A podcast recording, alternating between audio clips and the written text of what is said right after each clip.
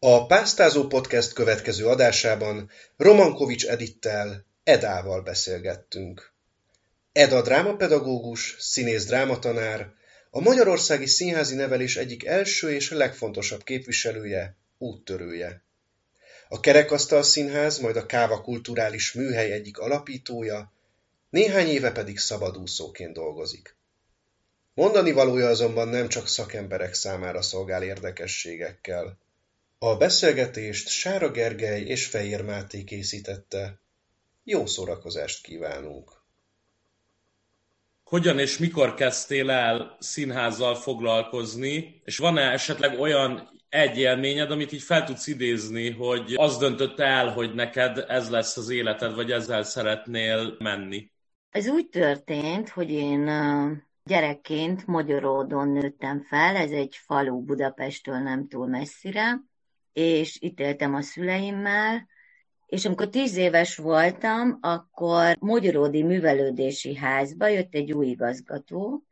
akit úgy hívtak, hogy Kaposi László, és ő elkezdett egy színjátszó csoportot csinálni ott a Művelődési Házban,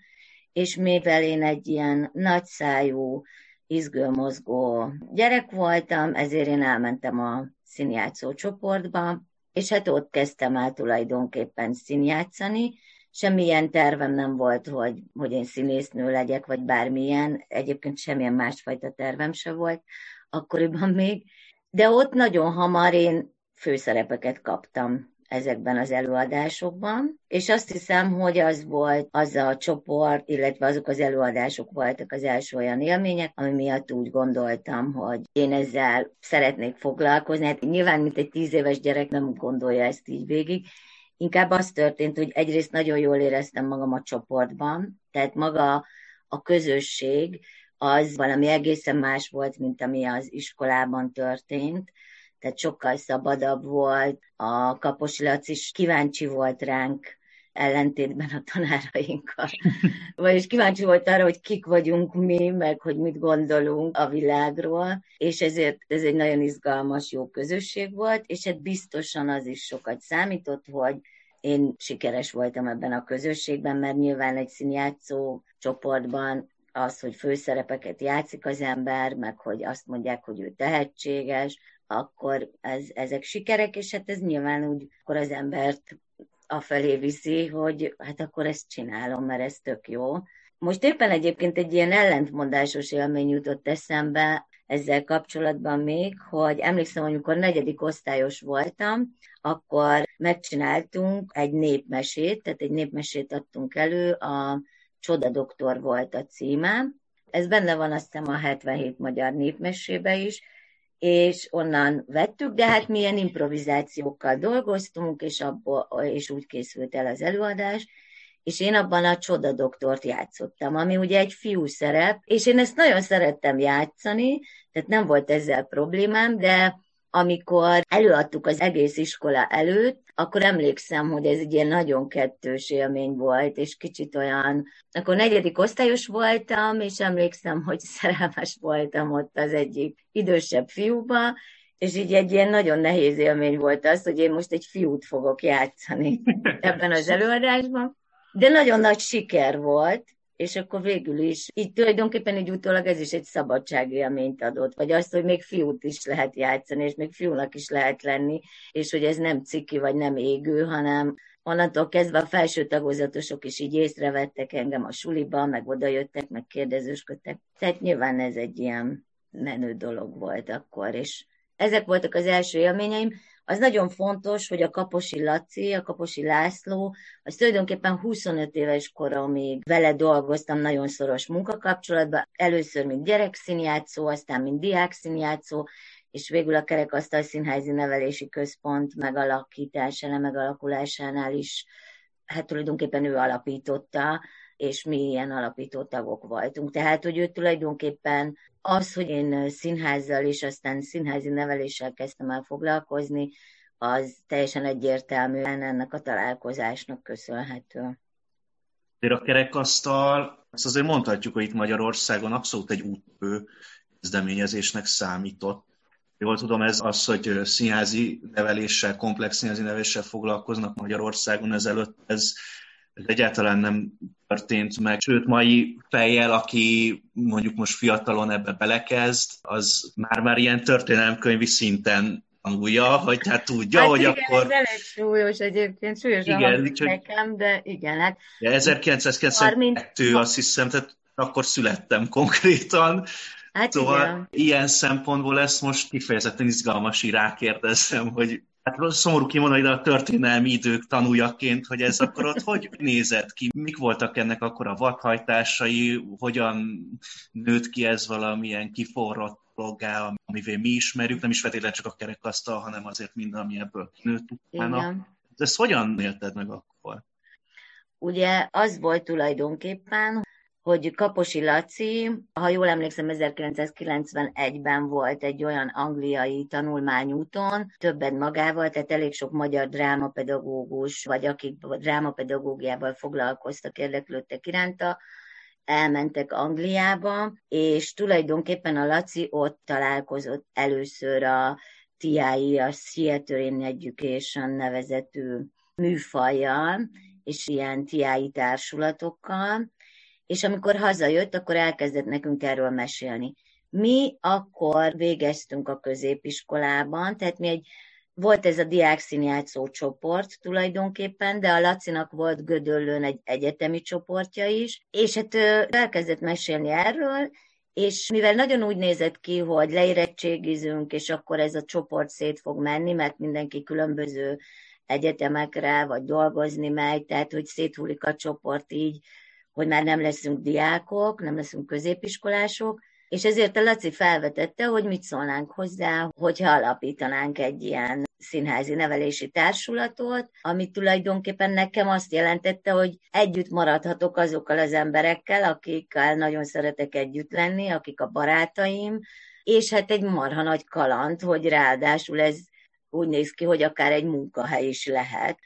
És hát ez egy baromi nagy kaland volt, akkor fogalmam sem volt, meg szerintem igazából egyikünknek sem, hogy, hogy ez miről szól. Ugye mi elég korán elkezdtük magunkat színész drámatanárnak nevezni, mert hogy színészként, illetve drámatanárként is részt vettünk ezeken a színházi nevelési előadásokon, de hát azért az, hogy ennek mi a tartalma, meg hogy ez szakmailag mit jelent, ez hát akkor még tényleg, ezt ott tanultuk. Egymástól. Ezt a fogalmat ti vezettétek be, vagy ez a angol, vagy más Angliában- ez már van? Ne, Angliában én úgy tudom, hogy actor teachernek hívják, vagy drama teachernek Mhm. a drámatanárokat, tehát ez a színész drámatanár, ez először szerintem a Kerekasztal Színházi Nevelési Ah. Központban hangzott el,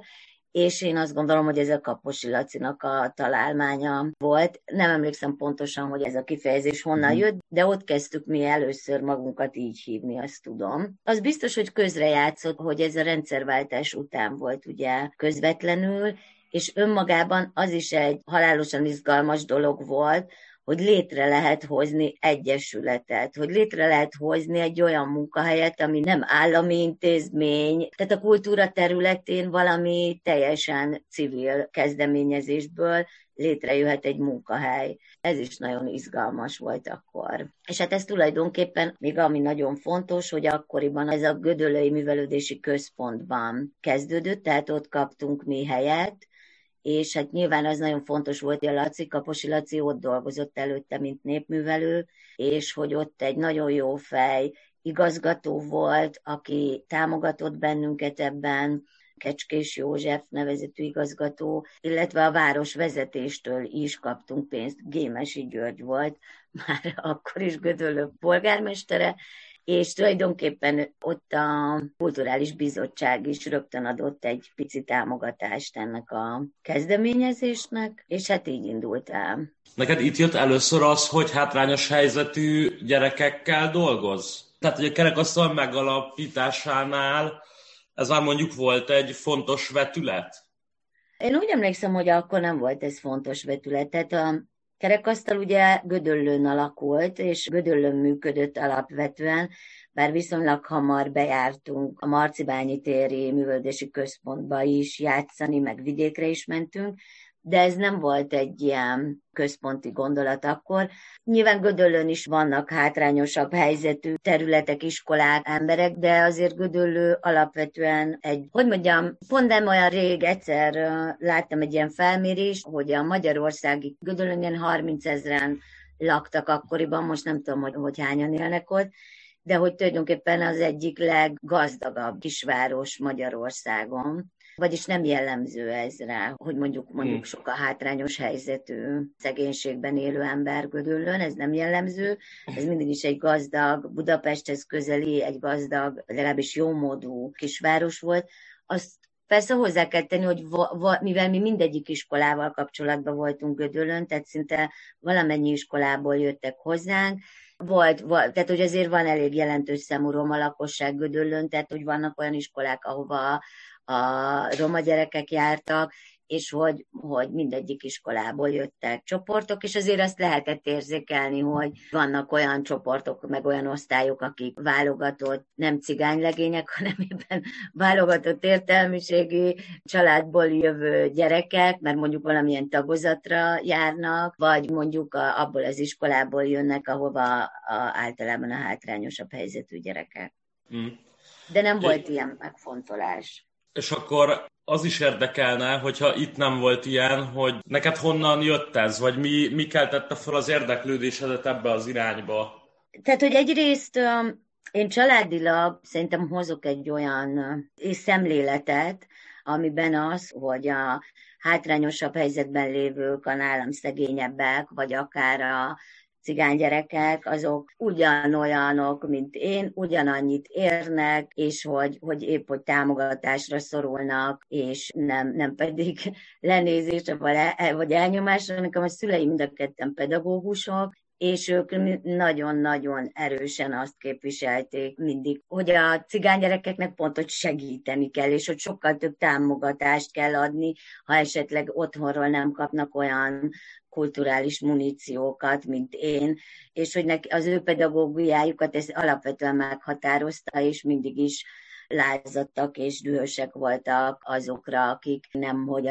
segítették volna, hanem még lenyomták, vagy még nehezebb helyzetbe hozták ezeket a gyerekeket. Úgyhogy valószínűleg ezt otthonról is hozom. Tehát nekem az, ha valaki nehezebb helyzetben van, vagy gyengébb helyzetben van, az, az nekem, amióta az eszemet tudom, mindig az volt, hogy annak segíteni kell, azt támogatni kell, az nem kevesebb, mint én, csak rosszabb körülmények között van, és hogy ez ez tulajdonképpen igazságtalan, és hogy arról, hogy én hova születek, milyen családban, arról én nem tehetek, és ő sem tehet róla. Szóval ez így családból alapból hozott volt, azt gondolom. Hm. De az, hogy a színházi nevelést, vagy a művészeti nevelést mondjuk hátrányos helyzetű gyerekek között használni, alkalmazni,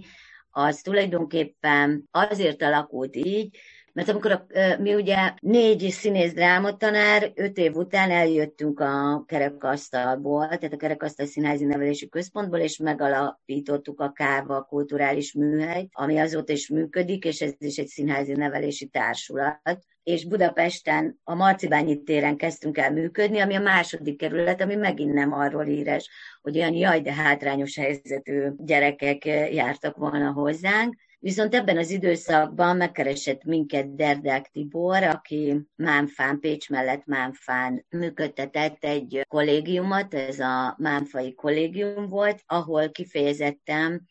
olyan hátrányos helyzetű középiskolások laktak, akik többségük roma gyerek volt, tehát mondjuk 80-90 százalékban cigány fiatalok, akiknél ugye az volt a program, hogy, hogy ők a kollégiumban laknak, ott ők a tanulásban nagyon sok segítséget kapnak, nevelők vannak, akik, akik folyamatos tanulószobán segítik őket, hogy el tudjanak jutni az érettségig, és Pécsre a Gandhi gimnáziumban jártak suliban. Tehát önmagában ez a Mánfai projekt, ez egy nagyon, nagyon izgalmas program volt, ahol tulajdonképpen ott bar, tolából, baranyából, a, o, olyan szegregátumokból próbáltak,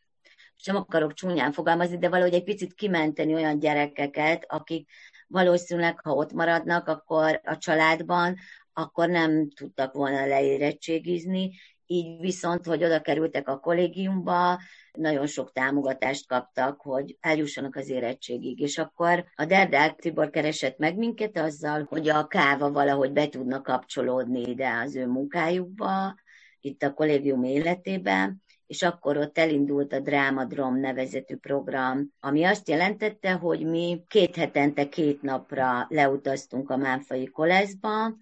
és ott egész tanévben folytattunk egy ilyen folyamatos munkát, megalakult két ilyen drámás színjátszós csoport, és hát ez önkéntes alapon ment, hogy a koleszba, aki, aki úgy gondolta, hogy ő szeretne bekapcsolódni, akkor ott elkezdtünk velük dolgozni, színjátszani, drámázni, és aztán minden évben a nyáron volt egy kéthetes tábor, aminek az első egy hetében létrehoztunk, vagy befejeztük azt a színházi előadást, amit már úgy tavasszal évközben elkezdtünk közösen csinálni, és aztán a második héten pedig turnéztattuk ott Baranyába, leginkább azokban a falvakban, ahonnan származtak a gyerekek, a fiatalok és elvittük oda, és ott játszottuk azt az előadást. Volt ennek, hát, olyan, hat, bocs, volt ennek olyan hatása, hogy egyre, egyre menőbb lett, vagy egyre többen és többen jelentkeztek egy ilyenbe? Hát egyrészt igen, tehát hogy, hogy nyilván volt egy ilyen nagy sikerélménye a fiataloknak, és igen, ahogy mentek előre az évek, egyre többen csatlakoztak. Persze volt olyan is, aki viszont elment, mert mondjuk elvége, vagy leérettségizett és elment a suliból, de a legszebb történetek azok, amikor olyan gyerekek, akik akár négy éven keresztül végig minden évben csinálták velünk az évközbeni munkát is, meg, meg, meg, meg ezeket a turnékat, ott az volt, hogy azért hihetetlen komoly fejlődésen és változáson mentek keresztül, ami, ami nyilván a kommunikációban, abban, ahogy ki tudtak állni magukért, az, hogy az önbecsülésüket nagyon erősen növelte az, hogy részt vesznek, részt vesznek egy alkotói folyamatba, ami után kiállnak, és ez másoknak is fontos. Nyilván, nyilván a hátrányos helyzetben élő emberek nagy részének nagyon kevés az olyan élménye, amikor, amikor azt érzi, hogy ő valami értékes dolgot megalkot, és az, és az nem csak neki fontos, hanem esetleg másoknak is a környezetében, vagy tényleg el, amikor elvittük ezt, nyilván a családjaik is egész másképp néztek rájuk, de elvittük aztán Budapestre is, és ott is bemutattuk az előadást, kisfilmek készültek róla. Tehát ez egy olyan, olyan erős élmény tud lenni, ami szerintem meghatározó lehet, és, és most talán azt mondhatom is, hogy meghatározó is. Éppen ezen a héten a Facebookon van egy csoport, ahol ezek a régi mánfai diákok, akik most már felnőtt emberek, szoktunk ott beszélgetni, és pont most indított a Sereglei Bandó, aki szintén Kávában színész, drámatanár, rendező, és végig ebben a Drámadrom projektben részt vett, azt, hogy kérdezte, hogy meg akarják-e nézni az előadásokat, mert hogy vannak felvételek, és ebben az zárt csoportban most hetente megosztjuk azokat a régi előadásokat, Jó. amiket csináltunk. Mindegyik fel van véve? Igen, mindegyik fel van Jó. véve. És hát hihetetlen élmény visszanézni ezeket. Meg tényleg el lehet mondani, hogy tényleg nagyon sok fiatal, aki ott dolgozott ebben, az azt gondolom, hogy, hogy az, hogy ahogy alakult az életük, hogy van, aki aztán egyetemre is eljutott, de, de, de nagyon sokaknak tényleg elég rendezett családi életük van, hogy, hogy van munkájuk, hogy tényleg jó emberi kapcsolatokban élnek. Én azt gondolom, hogy ez nagyon ez biztos, hogy nem csak a kávás program, hanem az egész kollégium, amit ott megtapasztaltak, ami ott támogatta őket, az is segített, de úgy remélem, hogy ezek a színházi előadások, meg ez a közös folyamatos munka is segített abban, hogy, hogy ők sikeresek lehessenek. Más szerinted az egész színészi munka, színészi jelenlét egy ö, rendes közszínházi, vagy tehát hogy a klasszikus értelmet színészi értelemben, mint drámapedagógiai értelemben? Máshogy működik egy színész? Szerintem nem. Szerintem a színész, amikor felmegy a színpadra, és ott elkezdik nézni, akkor szerintem ugyanúgy működik. Sőt, nyilván, nyilván egy színész és színész között az lehet a különbség, sokkal inkább az lehet különbség, hogy mennyire felkészült, mondjuk mennyire tud mennyire felkészült táncban, mennyire felkészült éneklésben, de, de tulajdonképpen a színészet is, mint ahogy egyébként a pedagógia is szerintem, és tulajdonképpen majdnem minden szakma olyan, hogy attól fogod jól csinálni, hogy nagyon sokat csinálod. És nagyon sokféle módon nagyon sokfélében részt veszel és gyakorlod. Tehát nem függ szerintem diplomától sem, hogy valaki elvégezte színművészetit, vagy nem, hiszen rengeteg olyan színészt ismerünk, aki nem végezte el, és csodálatos színművészek. Sokkal inkább attól függ, hogy mennyit játszik. Mi például, amikor elkezdtük a kerekasztalt, akkor a, a Sárkányok ellen című előadásunkat kétszerszor játszottuk el ami, egy, ami azért egy nagyon komoly szem, és Magyarországon rendkívül kevés olyan előadás van, ami ilyen előadás számokat megél. És mi abban az előadásban teljesen úgy működtünk, mint a színészek. És nagyon so, nem nagyon sokáig, de azért jó darabig a színházi előadás, vagy a színházi nevelési előadásunk úgy jöttek létre, hogy volt egy 40-50 perces színházi rész, ami ugyanúgy volt megrendezve, megcsinálva, mint egy mint akár egy kőszínházban is. Nyilván, vagy inkább mondom, mint egy független színházban, de hát színészként ugyanazok az elvárások voltak velünk szemben. Inkább, inkább mondjuk az lehetett a különbség, hogy nyilván általában egy színházi nevelési előadás stúdió körülmények között van, tehát nem nagy színpadon van. És nyilván egy nagy színpad, meg egy nagy tér, az egy másfajta színészi játékot követel meg, mint mondjuk egy stúdiós színpad amikor mondjuk úgy dolgoztok, hogy vegyítve van benne, hát tulajdonképpen belegondolok, három helyről lehet érkezni, talán egy ilyen előadáshoz lehet érkezni az úgymond fi színészi státuszból vagy helyzetből, lehet a drámapedagógiai oldalról, vagy lehet a civil oldalról, hogyha most fogalmazhatunk így. Ez a három, hogyha találkozik, és hogyha jól értem, azért neked voltak olyan projektjeid, ahol ez a három így egyszerre van jelen. Mennyire kell összehangolni őket. Van -e ezeknek nehézsége? Most nem teljesen értem, hogy mi, mire gondolsz, vagy melyik Ö, projekt. Arra, de szerintem az ilyen soká Regina az ilyen lehet, nem? Tehát, hogy abban volt mondjuk a terészedről egy színházi nevelési gondolkodásmód, voltak benne színészek, és volt benne sok civil. Hát profi színészként, tehát a, a Sáros Lillára gondolsz, mert ő Igen. játszott abban az előadásban. Igen, bár a Lilla sem végzett színművészetit, azért hozzáteszem, mm. és ő is egy független színházból jött, tehát hogy mit nevezünk profinak, tehát az a kérdés, az a profi, aki az én megfogalmazásomban az a profi, aki mondjuk a színészetből él. Tehát az a professziója, az a fő állása. Erre gondolsz? Vagy, vagy hát a például, amit az előbb mondtál, lehet, hogy onnan lesz megfogni nagyjából ez igen, hogy kinél már nem ünnep. igen, akinél már nem ünnep, hanem igen. munkahely. Aha, igen, igen, igen. Hát végül is nekem is az lett, mert ugye nyilván amikor a színházi nevelési előadásokat elkezdtük játszani, akkor tulajdonképpen nekünk az volt a munkahelyünk, és naponta játszottunk előadást, tehát ez a fiatalkori álmom, hogy mindig ünnep maradjon, ez nem, nem valósult meg az én esetemben sem. Esetleg még onnan lehet ezt megfogni, ez a színházról való kép, tehát hogy színészként azért az ember egy másik szeletét fogja meg a projektnek, mint te, aki mondtad, hogy azért egyrészt drámapedagógus, és másként meg, másrészt meg sokszor ilyen mindenesként állsz ebbe bele, akkor a harmadik részről pedig ott van mondjuk egy helyi ember, egy civil, akinek viszont semmilyen előtudása nincs erről adott esetben.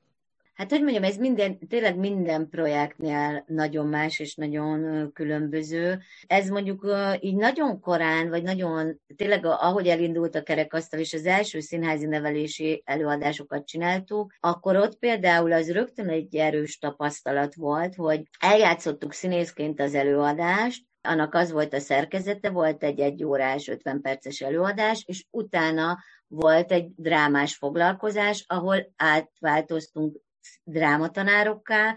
és a gyerekekkel dolgoztunk. És ott rögtön meg tapasztaltuk azt, hogy, vagy én, jó, én megtapasztaltam azt, akkor magam számára mondom, hogy sokkal könnyebb a színészi munka, mint a drámatanári munka, mert hogy színészként egy előre begyakorolt, e, egy reprodukt, kreatív dolgot csinálsz, még akkor is, hogyha nyilván abban az adott pillanatban azt mindig fel kell tölteni azt a szerepet, és akkor működik jól, hogyha te teljes lényeddel ott vagy. De amikor, amikor drámatanárként a gyerekek közé mész, akkor igen, az egy nagyon másfajta jelenlét, mert a színpadon nyilván te egy piedesztára vagy emelve, ott az rólad szól, az egy sokkal egocentrikusabb, egy sokkal önzőbb dolog, hogy, hogy én ott abban jó legyek, bár nyilván az együttműködés ott is megvan a kollégákkal, de az sokkal inkább rólam szól, és amikor a gyerekek közé drámatanárként lemegyek, ahhoz, hogy,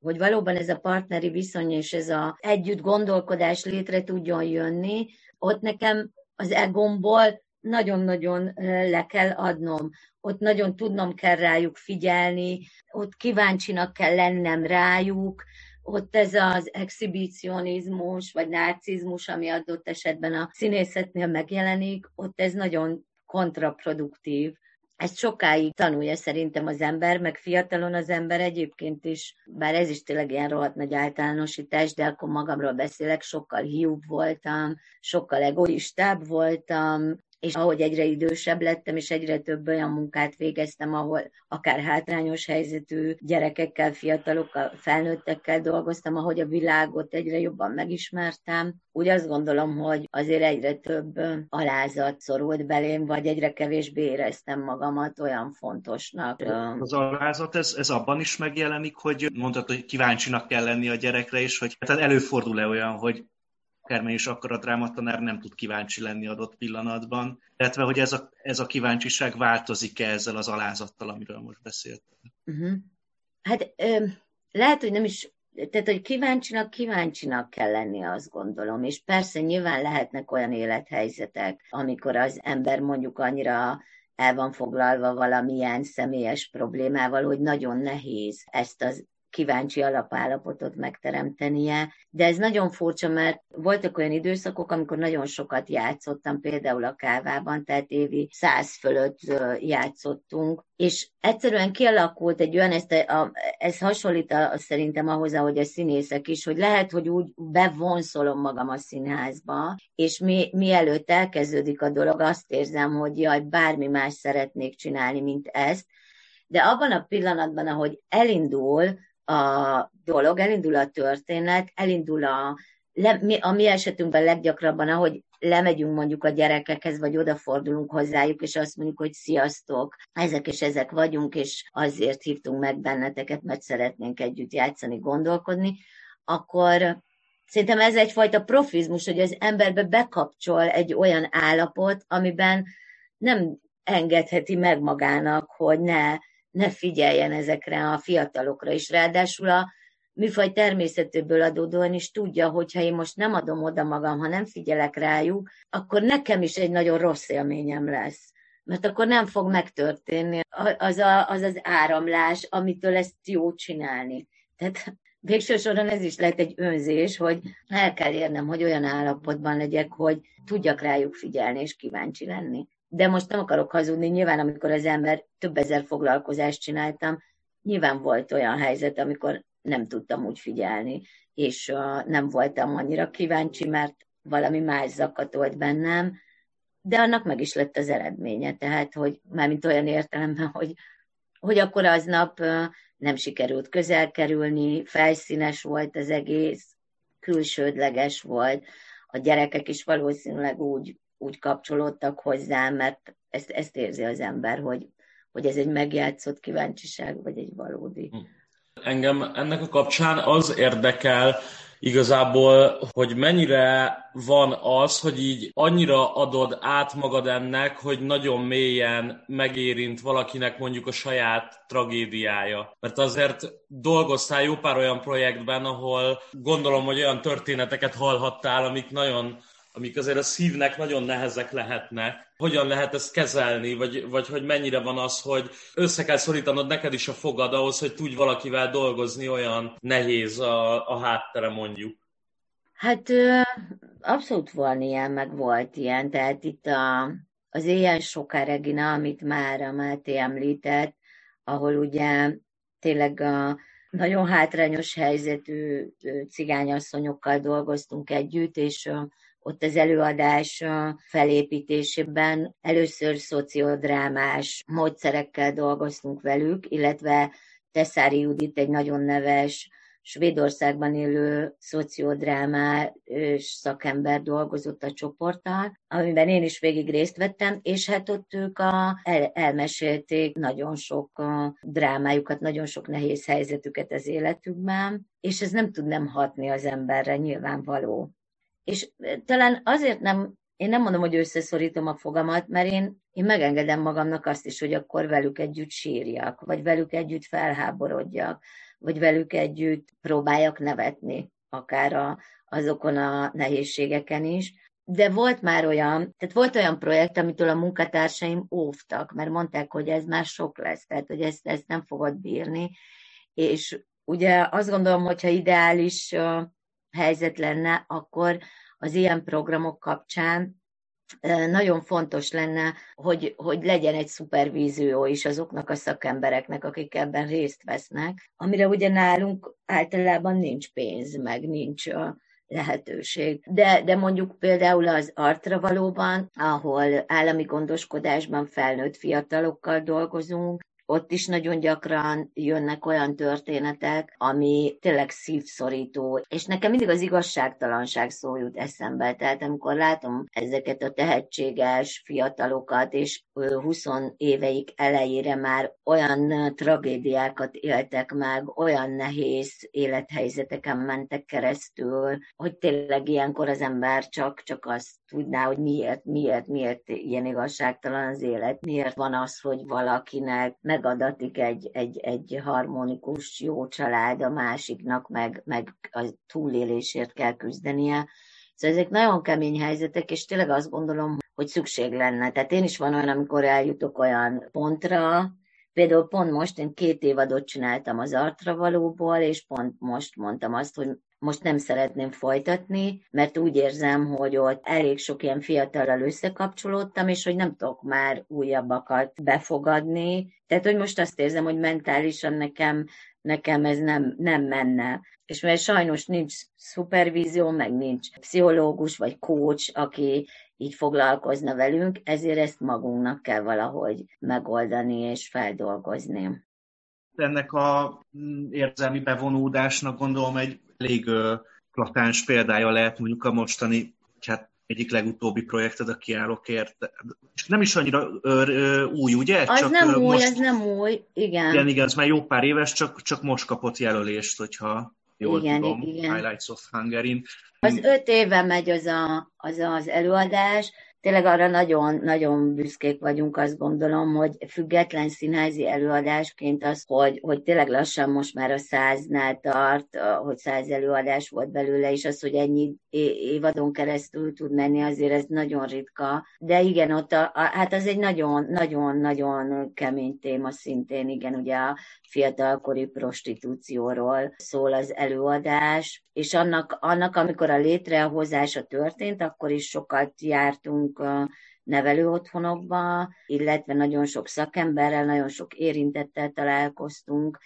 és hát ez egy kemény, kemény tanulási folyamat volt, és sok olyan élethelyzettel találkoztam, amiről el nem tudtam volna képzelni, hogy, Magyarországon ilyen van. Úgyhogy ezt az előadást azért is nagyon fontosnak tartom, mert egyrészt nevelő otthonokba visszük, vagy viszi a társulat, mert én ugye ezt rendeztem, és én nem megyek velük minden egyes alkalommal. De egyébként játszottuk időnként elit gimnazistáknak is, pont azért, hogy lássák, hogy mi, milyen hogy Magyarországon vannak egészen másfajta életek és másfajta helyek, mint amiket ők ismernek, és nagyon-nagyon erős hatással szokott lenni, és hitetlenkednek, hogy hát ilyen is van. Ezt egy kicsit mesélni a dalakiállók értednek a alkotó folyamatáról, mert valahogy azt érzem, hogy ez egy elég jó példa tud lenni ahhoz, hogy hogyan áll össze egy ilyen igazán komplex előadás. Most a komplexet abban az értelemben értem, hogy, hogy nagyon sok különböző konzultáns volt, ha jól tudom, sok helyről állt össze a csapat. Egyrészt engem ez nagyon érdekelne, hogy az előkészületi része hogyan zajlott, meg talán ennek a munkafolyamatnak kapcsán kicsit úgy bemutathatnád nekünk, hogy hogyan is épül fel egy ilyen előadás, hogyan készül el odáig, hogy végül mutassák azt a uh-huh. közönségnek. Hát ugye ez az előadás, ez három tulajdonképpen mind a három civil szervezet, szervezet, két független színház, illetve egy menedékhelyeket működtető civil szervezet kooperációjából indult. Ez a Kávétársulat, a Láthatáron Társulat és a Névtelen Utak Alapítvány ez a három szervezet pályázott, ez egy norvég civil alapos pályázat volt, és ez 2015-16-ban hoztuk létre, és engem tulajdonképpen mint külsőst kértek fel arra, hogy rendezzem meg az előadást, illetve az előadáshoz tartozott egy ilyen kutató munka is, hogy abban is vegyek részt, és az előadáshoz a mai napig tartozik egy feldolgozó foglalkozás, és hogy annak a megtervezését is irányítsam én, mint színházi nevelési szakember, tehát hogy én így kerültem be ebbe a programba, és akkor ez úgy zajlott, hogy először is tehát, hogy egyrészt ö, olyan szakemberekkel, hát workshopok, előadásokon vettünk részt, akik az emberkereskedelemmel, fiatalkori prostituáltakkal foglalkoznak, akik ezt a területet kutatják, nevelő otthonban vagy javítóintézetben dolgoznak, ilyen fiatal lányokkal, de találkoztunk olyan szakemberrel is, aki tulajdonképpen abban segít, hogy valahogy hazahozza vagy menekíti a lányokat külföldről, akik már külföldön vannak, és mondjuk futtatják őket. Akkor a névtelen utak alapítvány szakembereitől arról hallottunk sokan, hogy hogyan próbálják, hogyan működnek ezek a rehabilitációs programok. Ők működtetnek olyan házakat, ahol tulajdonképpen el tudják bújtatni ezeket a lányokat, akik hazakerülnek mondjuk külföldről, mert hogy általában a futtatóik, a stricik azok mennek utánuk, mert tulajdonképpen ők most nagyon csúnyán mondva, de ilyen árucikkek, és nem könnyen engedik el ezeket a lányokat. És hát a Névtelen Utak Alapítványnál olyan szakemberek vannak, akik meg egyrészt menedék, menedéket nyújtanak, más, másrészt meg megpróbálják rehabilitálni a lányokat, tehát hogy tulajdonképpen a, először kábítószer problémái vannak szinte mindegyiknek, mert másképp nem is lehet ezt a ezt az ősi mesterséget, imádom, mikor ezt mondják, folytatni. Tehát, hogy az, hogy le tudjanak szokni, hogy valahogy megpróbálják segíteni őket abba, hogy egy normális életbe valahogy integrálódni tudjanak a társadalomban. Tehát, hogy ezekkel a szakemberekkel nagyon, nagyon sokféle beszélgetésünk volt. Egyrészt ez volt. Ők elmesélték nekünk azt, hogy milyen tipikus helyzetek vannak abban, ahogyan egy fiatal lány prostituáltá válik és tulajdonképpen az előadásban mi ezeket a jellegzetes helyzeteket építettük be. Egyrészt ez volt, másrészt a, ebben az előkészítő szakaszban mi folyamatosan jártunk le a nyírszőlősi nevelőotthonba, és ott drámás foglalkozásokat tartottunk a gyerekeknek, fiataloknak, akik ebben érintettek voltak. Volt olyan is, aki már érintett volt, és úgy került vissza a nevelő otthonban, de a legtöbbje inkább veszélyeztetett gyerek volt, veszélyeztetett lányok, mert hogy az nagyon gyakori, és ez a mi előadásunkban is aztán benne van, hogy ezek a futtatók kifejezetten a nevelő otthonok körül vadásznak a fiatal lányokra, és vannak az úgynevezett loverbolyok, akik tulajdonképpen szerelmet hazudnak ezeknek a lányoknak, és így cserkészik be őket. És ezek a lányok ugye, akik többnyire nagyon szeretetlen környezetből jönnek, általában is nagyon sokszor családon belül erőszak, vagy szexuális bántalmazás áldozatai, őket nagyon könnyű elcsábítani, mert tulajdonképpen, ha azt mondják, hogy gyere, viszlek fagyizni, gyere, be a kocsimba, elmegyünk, iszunk egy kólát, nézd, hoztam neked egy szép nyakláncot, akarsz ilyen szép ruhát, jaj, én nagyon szeretlek, jaj, de szép lány vagy. Tehát, hogy mivel, mivel nagyon kevés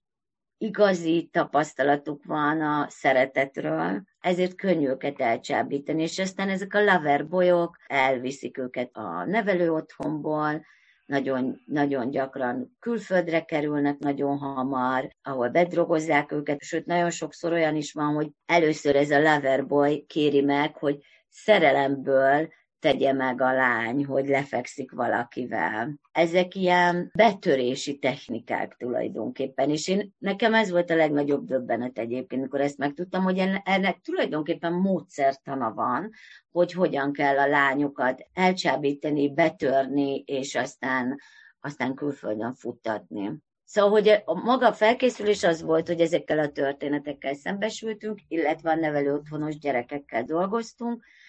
és aztán Bíró Bencével, aki dramaturgia és írótársam volt ebben a projektben, elkezdtünk helyzeteket, egy ilyen forgatókönyvet összerakni, egy kanavászt, amiben tulajdonképpen bemutatjuk a mi előadásunkban konkrétan két lánynak a történetét is, és aztán a színészekkel elkezdtünk improvizálni ezekre a jelenetekre, ezekre a helyzetekre,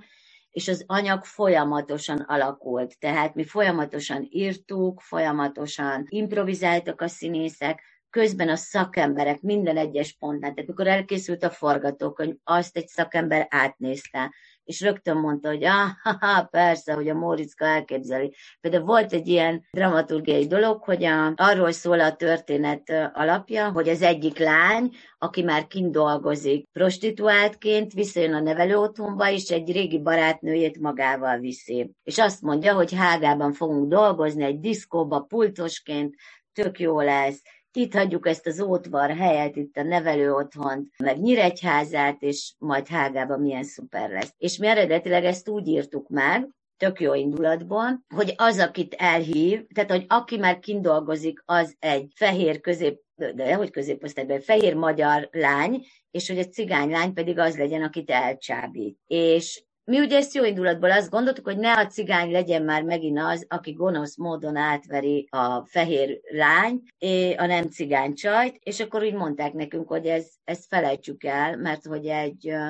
cigánylány soha nem fog elmenni egy nem cigánylány hívására. Fordítva viszont ez működik. De hogy ez most egy ilyen apró dolog, de hogy rengeteg ilyen, ilyen segítségünk volt, hogy közben is csekkolták a forgatókönyvet. Ez azért volt nagyon fontos, mert, mert utána nevelő otthonokba vittük az előadást, tehát tök gáz lett volna, ha mi ilyen olyan helyzeteket csinálunk, vagy úgy, úgy alakítjuk a történetet, hogy azt úgy kiröhögik, hogy ja, hát ez így rohadtul nem így van és akkor, és akkor tulajdonképpen így alakult az előadás, sőt volt olyan része is, amikor már a történetünk megvolt, hogy lementünk a nevelő otthonba, és ott meséltünk részleteket, és ötleteket is kértünk a nevelő otthonos fiataloktól. Például konkrétan egy nótárméri szám szerepel az előadásban, mert ahhoz ragaszkodtak, hogy, hogy egy nótárméri dal biztos, hogy kell az előadásba, és szerintem nagyon jó helyen és nagyon érdekes módon van benne, tehát, hogy még így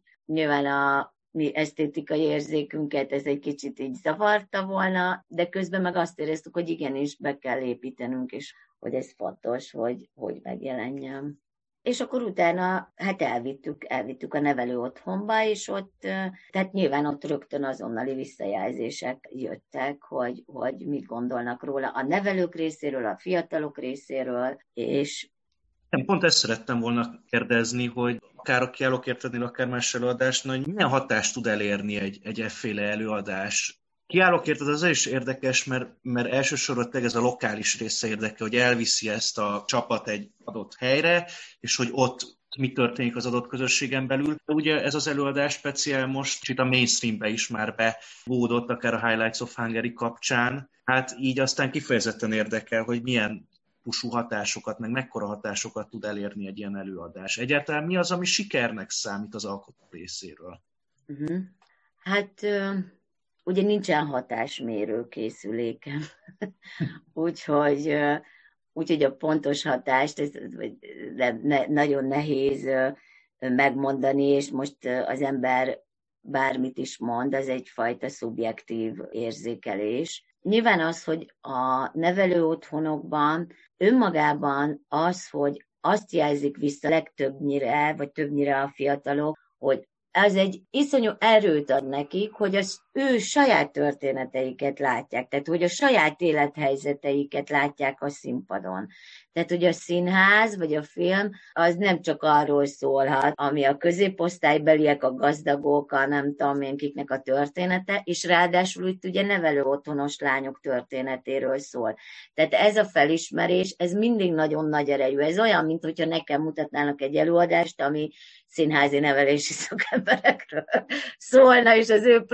problémájukról, és az nyilván nekem is eleve nagyon-nagyon erős lenne Főleg akkor, hogyha azt mondanám, hogy igen, olyan problémákkal foglalkoztatok, ami nekünk probléma, ami nekünk nehézség, ami nekünk dráma, és ez mondjuk egy erős visszajelzés, hogy azt mondják, hogy ez róluk szól. És hát nyilván a nevelő otthonokban ott a drámás foglalkozáson tudjuk még nagyon lemérni, hogy mit gondolnak az előadásról, mert ott beszélnek is az előadásról, beszélnek a szereplőkről, illetve játékba is hozzuk a szereplőket. Például van olyan játék, amikor a Loverboy-jal, aki később ugye ilyen futtatós trici, hogy vele beszélnek a lányok, és próbálják az igazságtalanságot és a hazugságaival szembesíteni ezt a szereplőnket, aki természetesen egy színész, de szerepből és teljes mértékben volt olyan, amikor tényleg azt mondta az egyik lány, hogy most oda vegyek és leütlek, és akkor ki, ki, ki kellett lépni a szerepből, hogy jó, jó, jó, oké, tudjuk, hogy most nem Mário ütnéd meg, hanem a színészünket de hogy nyilván, hogy mennyire vesznek részt a játékban, milyen az intenzitásuk, mennyire mélyen gondolkodnak el azon, amit mi oda viszünk, az egy jelzés számukra, hogy nekik ez egy fontos, hogy hatott rájuk az előadás, hogy, hogy fontossá vált nekik, a nevelőktől szoktunk visszajelzéseket kapni, hogy szerintük ez sokkal hatásosabb, mint az, hogyha ők papolnak arról, hogy ne menj el a fiúval, hazudik neked, ne hidd el. Tehát egy ilyen színházi előadási élmény sokkal erősebb hatást tud gyakorolni, meg hát nyilván hinni kell abban, ami persze lett sokak számára ez is naivitás, hogy a színháznak van egy olyan funkciója, mint egy tükörbe bele tudok nézni. És azáltal, hogy kitéve látom azokat a helyzeteket, nézőként egy más perspektívából, ettől meg fogom látni jobban a működésüket, vagy akár a saját működésemre is jobban rá tudok látni, mint hogyha benne vagyok abban a helyzetben. Egyébként még a kiállóknál az volt egy nagyon érdekes, ezt gyorsan elmondom, mert szerintem ez így szakmailag egy nagyon érdekes dolog, hogy mivel egy nevelő otthonos lány történetét meséltük el, és ott abban benne van a felnövekedése az is, ahogy családon belüli erőszak éri, ahogy a nevelő apja szexuálisan abuzálja, és hát ugye az rögtön egy nagyon erős kérdés volt, rendezői dilemma, hogy úristen, ha most mi ezt hogy fogjuk megmutatni nekik? Hogyan fogjuk ezt eljátszani az előadásban, mert hát nyilván nem akarjuk újra traumatizálni ezeket a gyerekeket, mert ugye ők, ők általában ezen átestek nagyon sokan, és hogy nagyon könnyen újra traumatizálhatja őket, ha olyat látnak, ami velük megtörtént. És tulajdonképpen nekünk az a megoldásunk született, hogy van egy ilyen animációs tárgyjáték, ami végigvonul az egész előadásban, hogy a főszereplő lányunknak van egy növénye, ami egy ilyen kis almafácska, ami tulajdonképpen egy élőlény, mert ez tök fontos, hogy nem csak egy tárgy, ami a, tulajdonképpen minden erőszak ezzel a növényel történik. Tehát széttépik, gyökerestől kitépik, összetörik a cserepét, aztán újra ültetik. Ezt csak így azért akartam elmondani, mert ez egy nagyon érdekes színházi kérdés volt ebben és hogy ez nagyon erőteljes tud lenni, ahogy mondjuk szakad a növény, vagy ahogy, ahogy a cserép törik, tehát egy erős gesztus, de mégis azáltal, hogy szimbolikussá teszi ezeket az eseményeket, így nem volt olyan legalábbis nekünk, nem volt olyan tapasztalatunk, hogy traumatikus élmény lett volna azoknak, akik esetleg átéltek hasonlót. Egyébként a te munkádban, meg alapvetően az efféle előadásokban nagyon erősen megjelenik a, a szimbolika, meg az elvont képek használata, mint bármelyik másik klasszikus színházi előadásban? Ben nincs hát különbség? Persze, persze. Persze, tehát hogy a maga, tehát hogy mondjuk ugye akár a, mondjuk ha az éjjel soká Reginát nézzük, vagy a kiállók értedet is, azok mentek klasszikus színházi fesztiválokra is. Tehát, hogy hogy a Gyerekszínházi Fesztiválon, meg az Ifjúsági Színházi Fesztiválon, a Regina az a Dunapart Fesztiválon is szerepelt, a Debreceni Deszka Fesztiválon is, ahol tulajdonképpen klasszikus színházi előadások vannak. Nyilván ennek volt egy különlegessége, és hogy ezért is hívták meg, de tulajdonképpen persze, amikor színházat csinálunk, akkor ugyanúgy dolgozunk jelmezzel, díszlettel, zenével, minden eszközzel, amivel lehet. Inkább az szokott lenni mondjuk az én pályafutásom során, hogy ezekre mindig rohadt kevés pénz van. De ez inkább független színházi probléma, nem is feltétlenül a színházi nevelés területéről. Egyetlen egyszer volt, amikor egy egymilliós díszletünk volt, emlékszem, az még a kávában volt, amit az Ág Marci tervezett, amikor a Siling Árpád rendezett egy előadást, és hát ő mondta akkor, hogy tulajdonképpen ahhoz, hogy komolyan vegyék a színházat, vagy azt, amit csinálsz, ahhoz bizony nagyon jelentősen hozzájárul az is, hogy hogyan állított ki azt az előadást, hogy mi a szenikája, mi a díszlet, és mivel a Süsünek, ő az a beceneve, de Siling Árpádnak a mhm. rendezőnek ez nagyon fontos missziója volt, hogy a színházi nevelést vegyék komolyan, ezért is volt ez akkor, hogy a káva is beruházott egy ilyen komoly díszletre. De ez tényleg nagyon ritka, főleg anyagiak miatt.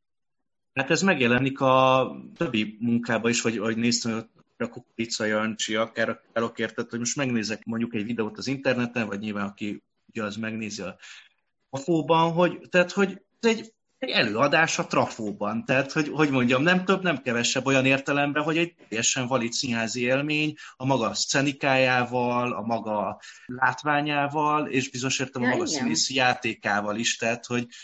Szerintem ez az, ami elképesztő ezekben a munkákban, hogy de a Kukorica Jancsos, és erre kifejezetten rá szerettem volna kérdezni, hogy ott, ott, ott nevelő intézet is fiúkkal, lányokkal Igen. jött létre egy teljesen valid színházi élmény. Igen, a, az artra való az most már tulajdonképpen ez a harmadik évad, ami megy, és itt nagyon fontos, hogy elmondjam, hogy ez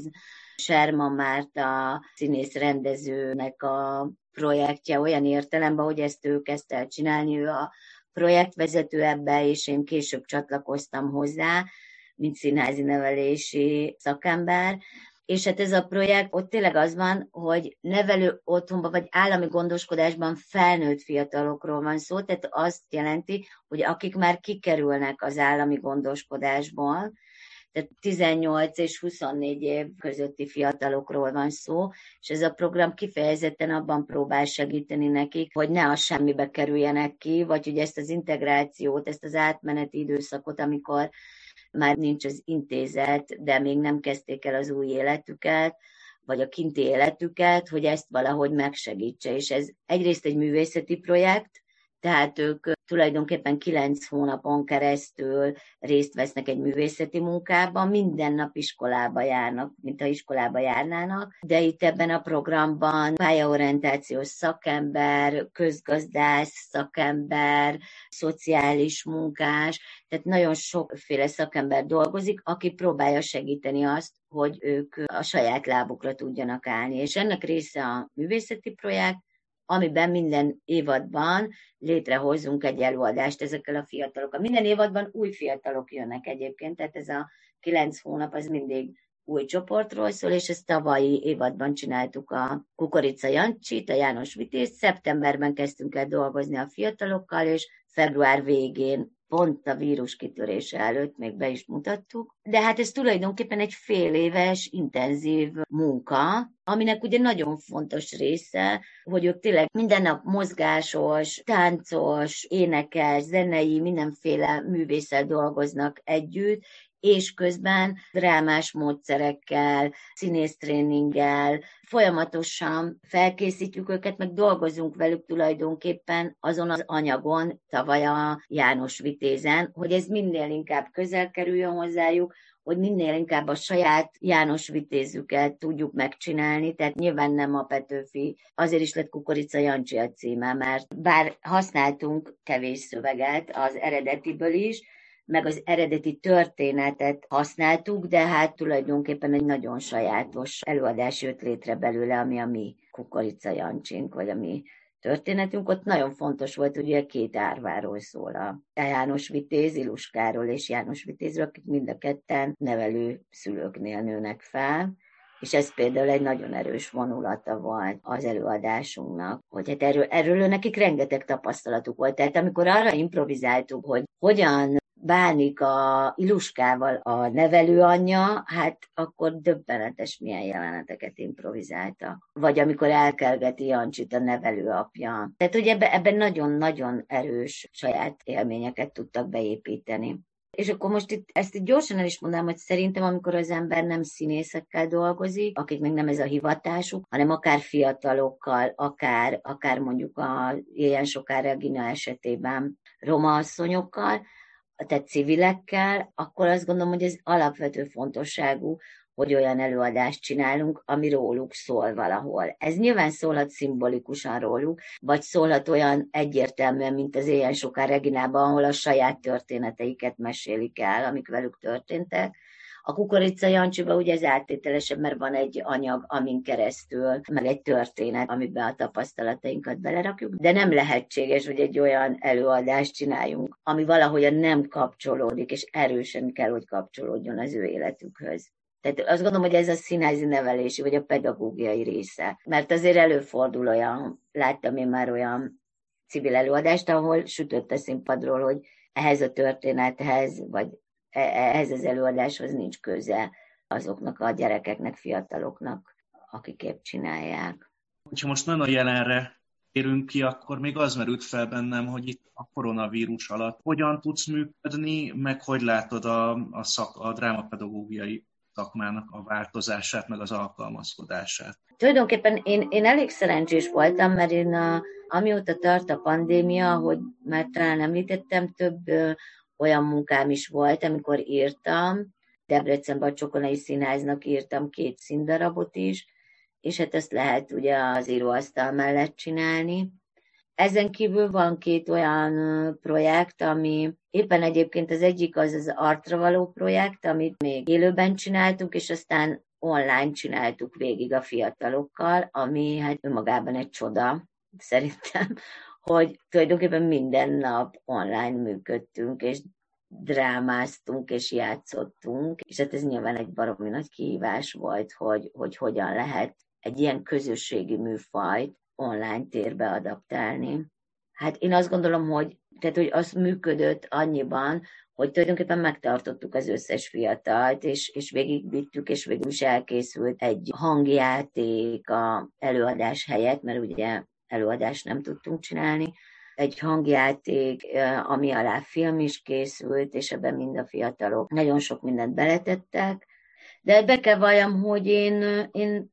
borzalmasan érzem magam tulajdonképpen ettől az online felülettől, mert én azt gondolom, hogy mind a színház, mind a drámapedagógia olyan erősen közösségi műfajok, és oké, okay, hogy azt mondjuk, hogy közösség, de szerintem az ember ez egy borzasztóan érzéki lény, és a közösségben az, hogy egy térben vagyunk, vagy mindenki más térben van, ez már önmagában mindent felborít, hogy mint egy érzéki lény nem érzem a szagokat, nem ugyanaz a hőmérséklet, nem ugyanazok a fények, nincs normális szemkontaktus,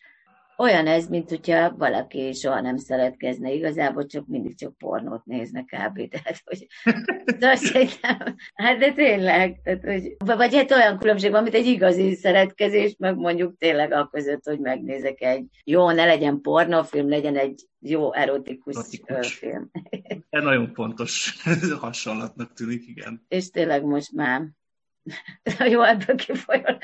Jó lenne már egy jó dugás, nem? Szóval tényleg nagyon jó lenne már egy olyan élmény, amikor közösségben vagyunk, együtt vagyunk. Tehát tényleg csak az, hogy a feszültséget tök másképp érzékeli az ember, hogy az a kölcsönhatás, ami nem a verbalitás, nem, nem feltétlenül az intellektus, hanem a jelenlét, az azért nagyon-nagyon szűken jön át az online-ba. Én nekem igazából még egy dolog van, amit szeretnék megkérdezni, azért most, hogy így beszélgettünk, most már azért tényleg elég sokat, hogy az így kirajzolódik, hogy te mindenféle korosztályjal, meg társadalmi csoporttal dolgoztál együtt, nagyon különböző szociális helyzetben lévő emberekkel, Például az esetleg... operett színházba is dolgoztam. Az, az csak azért most eszembe jutott, mert az a legszélsőségesebb, mármint nekem az volt a legszélsőségesebb. De igazából már tök jó, hogy mondtad, mert hogy pont ez lenne a kérdés, hogy van-e olyan csoport, akivel még nem dolgoztál, vagy van-e olyan téma, ami mondjuk téged így nagyon foglalkoztat, és még nem tudtál belekostolni, és hogyha van, akkor mi ez? Uh-huh. Hát szerintem, tehát egy ilyen csoport, hogy, hogy vágynék, hogy valakikkel, vagy olyan területen, akikkel még nem dolgoztam, nem tudom, biztos érdekes lenne mondjuk egy ilyen teljesen kőszínházi keretek között egy ilyen de nem, nem vágyom rá. Nem, hmm. nem, erre nem vágyom. Szóval egy csoport, így nem tudok mondani el, hogy lenne olyan társadalmi csoport, vagy nem tudom én, akikkel így szívesen dolgoznék, mert igazából én,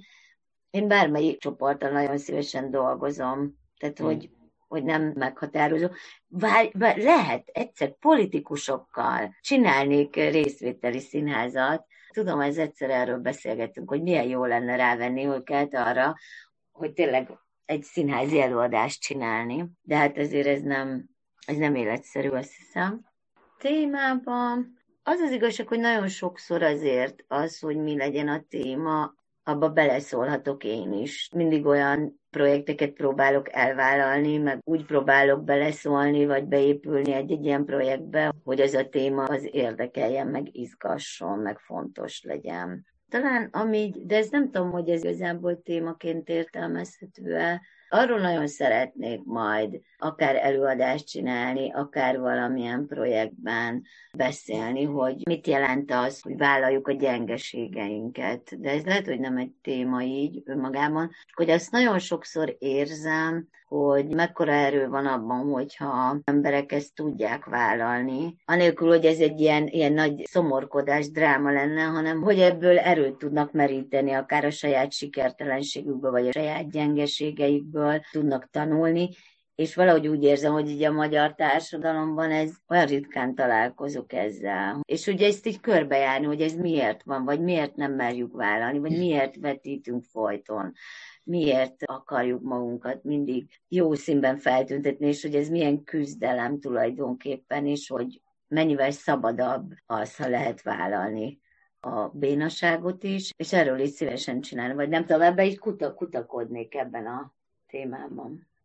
Nagyon szörnyű. Én még azt szeretném találni ilyen összegző kérdésnek is így a végére, hogy nem tudom, hogy korábban gondolkodtál ezen, de az, hogy össze lehet-e hozni valamilyen mondjuk három pontban, vagy nem tudom, ötbe, vagy amennyibe gondolod. Egy ilyen kis árszpoétikát, hogy mit, mit, mit is gondolsz te a szakmádról, Erről az jut eszembe, és egy kicsit kapcsolódik ehhez az előző témához is, hogy túlzás, hogy arszpoetika, de hogy én azt tanultam meg, inkább arról beszélnék, ami legnagyobb tapasztalatom így a 30 év alatt, hogy nyilván van ez a közhely, hogy nincs egy igazság, és hogy az igazság az más-más szemszögből nézve, meg más szempontból, más valóságból nézve, mindig más, de hogy ez egyrészt akár ijesztő is tud lenni, de hogy tényleg, hogy ugyanazokat a történeteket, vagy ugyanazt a történetet el lehet mesélni egy ilyen sikertörténetként, el lehet mesélni egy kudarc történetként, és hogy valahogy ez így mostanában sokat foglalkoztat, lehet, hogy pont azért, mert már öregszem, hogy akár a saját történetemet is néha el tudom mesélni ilyen nagyon nagy sikertörténetként, máskor pedig egy ilyen nagyon középszerű esemény sorozatként, és hogyha nagyon akarom, akkor el tudom mesélni, mint egy ilyen sikertelen történetet. És hogy azt gondolom, hogy, hogy ez azért van, mert hogy ezt a szakmát gyakoroltam 30 éven keresztül, és hogy engem ez nagyon sokszor felszabadít mert valahogy az jut eszembe róla, amit a Hamlet mond, hogy nincs a földön se jó, se rossz, csak gondolkodást teszi azzá, és tulajdonképpen akkor legyen ez az arszpoetikám, hogy tényleg, tényleg nagyon, nagyon, nagyon sokféleképp lehet látni, értelmezni ugyanazt a dolgot. És hát erről is szól a szakmám, mert tulajdonképpen amikor mi mutatunk egy színházi jelenetet egy osztálynak, akkor ezt mindig megtapasztaljuk, hogy ugyanaz az emberi helyzet milyen sokféleképpen értelmezhető és hogy teljesen mást jelenthet az egyik vagy a másik embernek. És ez nagyon szórakoztató tud lenni, és ez nagyon, nagyon izgalmas tud lenni, ha nem vagyunk olyan emberek, hogy azt szeretnénk, hogy mindenki azt gondolja, amit mi gondolunk. és, és erre nagyon tud tanítani ez a szakma szerintem.